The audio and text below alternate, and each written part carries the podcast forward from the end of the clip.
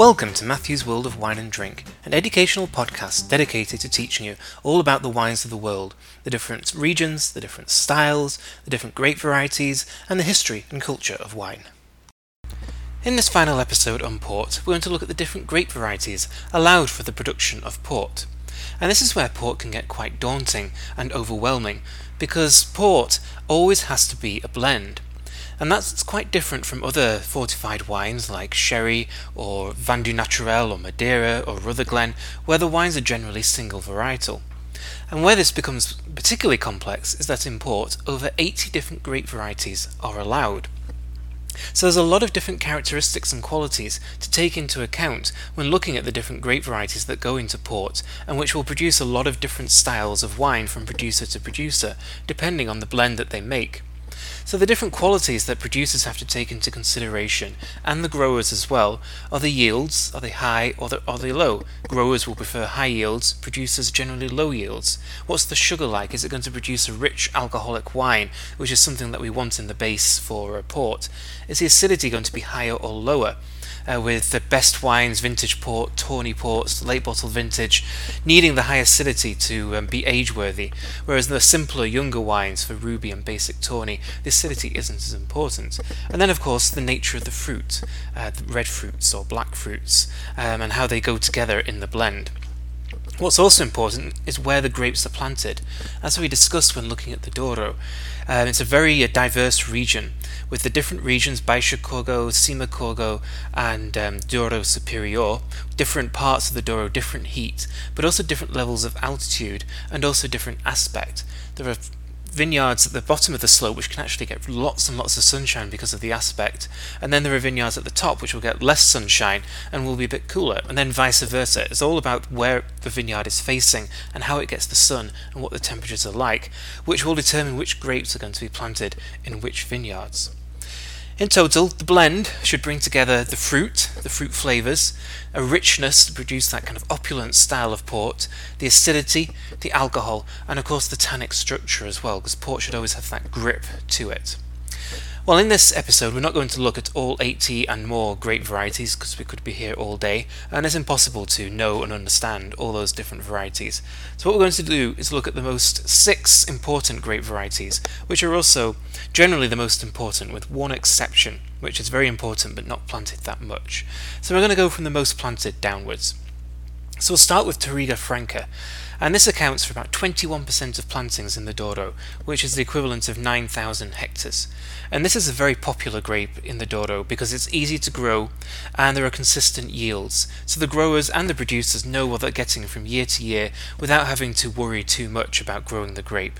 It's also mid to late ripening, so again, problem with a late ripening grape, and we'll look at that we'll look at this with some of the other grapes, is that it becomes a bit, bit stressful as you go from summer into autumn, wondering if the grapes are actually going to ripe. So having a mid-ripening grape is quite important because it's a bit of a, a relief for the, the grower as well as the producer.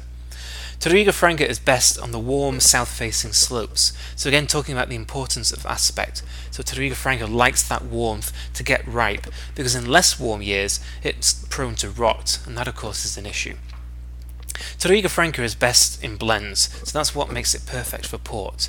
And it produces intense, deep coloured wines with medium body, and so it's just bringing kind of the, the structure of the wine, the colour, the intensity, but just the medium bodies. It's not too opulent, not too big, and other grape varieties will be brought in to really beef up the uh, Franca. The next planted grape variety is Tinta Roriz, which is called Tempranillo in Spain. And Portugal has lots and lots of indigenous grape varieties. Only Italy and Greece rival Portugal for the number of its native grape varieties. But Tinta Roriz, as its Tempranillo, came from Spain in the 19th century, so one of the rare examples of a grape that's been brought in from another country, in this case neighbouring Spain, and probably brought in by someone called Roriz. And Tempranillo, the second most planted, the issue here is that vigour and yield can be too high, and so it can be a bit out of control, which will mean that the grapes lose their concentration and flavour, and the wines likewise. And so Tinta Roriz is best when the yields are low.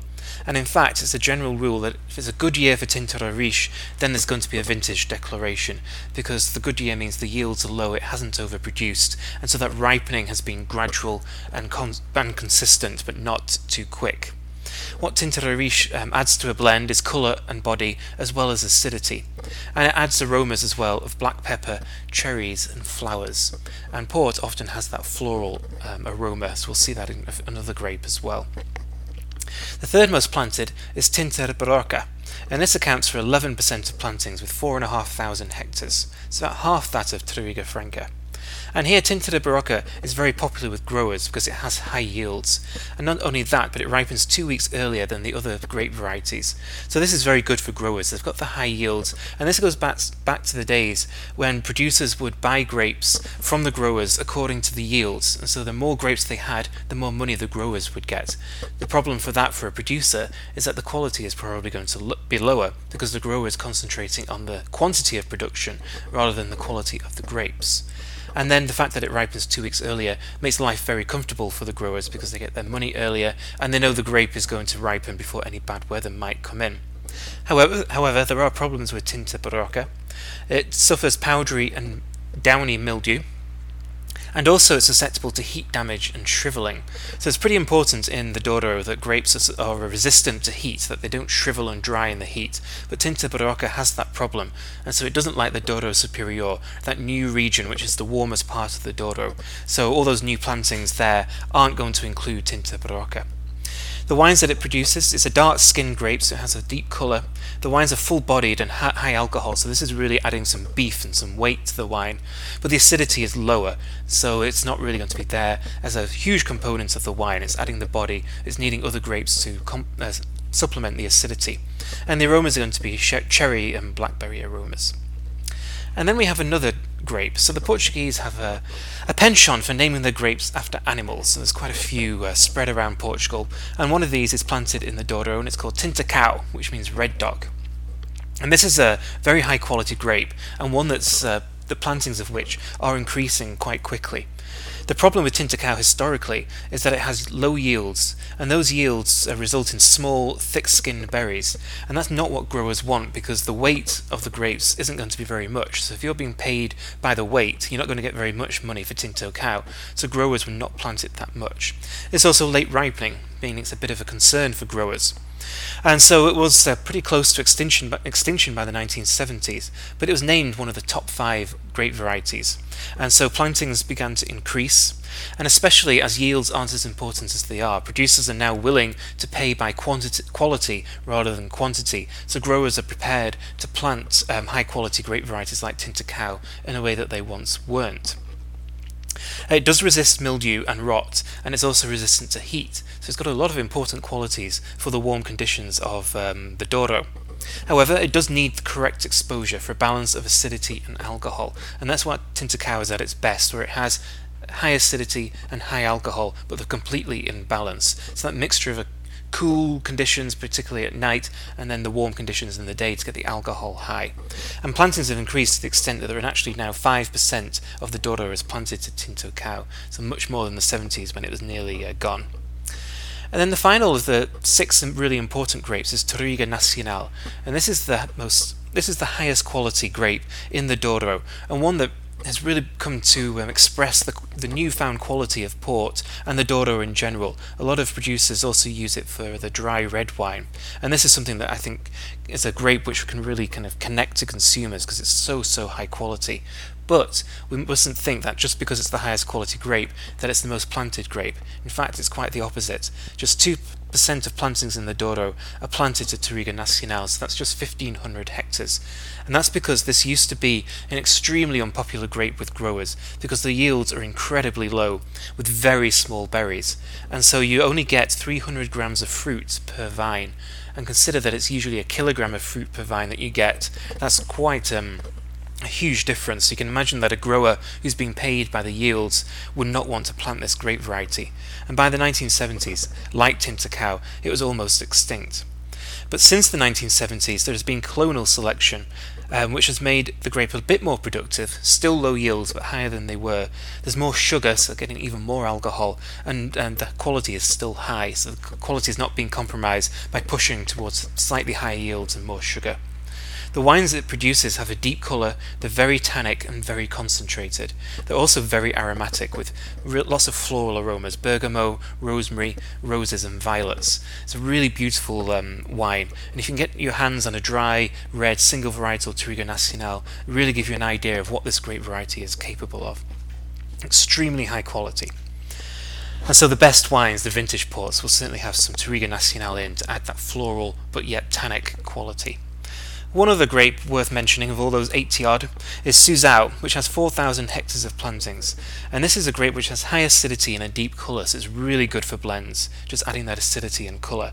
And this is actually part of the Quinta do Noval Nacional, which is one of the legendary vintage ports. Just to conclude, we'll look at white ports, a category that we've um, overlooked in the previous episodes, and it's an unusual category that you don't see too often, but it certainly does exist. Um, just to give a, an idea of what, how white port is made, maceration during fermentation, which happens in red wine, may occur, but it's quite unlikely. If it does so, it gives a deeper colour to the wine and grapey skin aromas. White port usually has residual sugar, even when it's labelled dry, and there are intensely sweet wines called lagrima, which means tears, and that's because of the viscosity of the wine. The wine really sticks to the glass, giving what we call tears, or sometimes legs. And then there's another style of sweet wine called Leve Seco, which means light dry, and this is a lower alcohol style of white port with around 16 to 17% alcohol. Most of white port is aged in neutral vessels for 18 months, such as stainless steel or concrete, but there is some wood aging, and that's again like the uh, maceration, if that happens, turns the wine a deeper colour, a gold colour, and gives really nutty aromas. And a white port that's gone through either maceration or wood aging is quite apparent because of the colour and because of the nutty, grapey aromas. And the best white ports may have an age designation like tawny ports do 10, 20, 30, 40 year olds, but those are very unusual to see. And one great variety, which is really high quality and quite important, is Viosinho.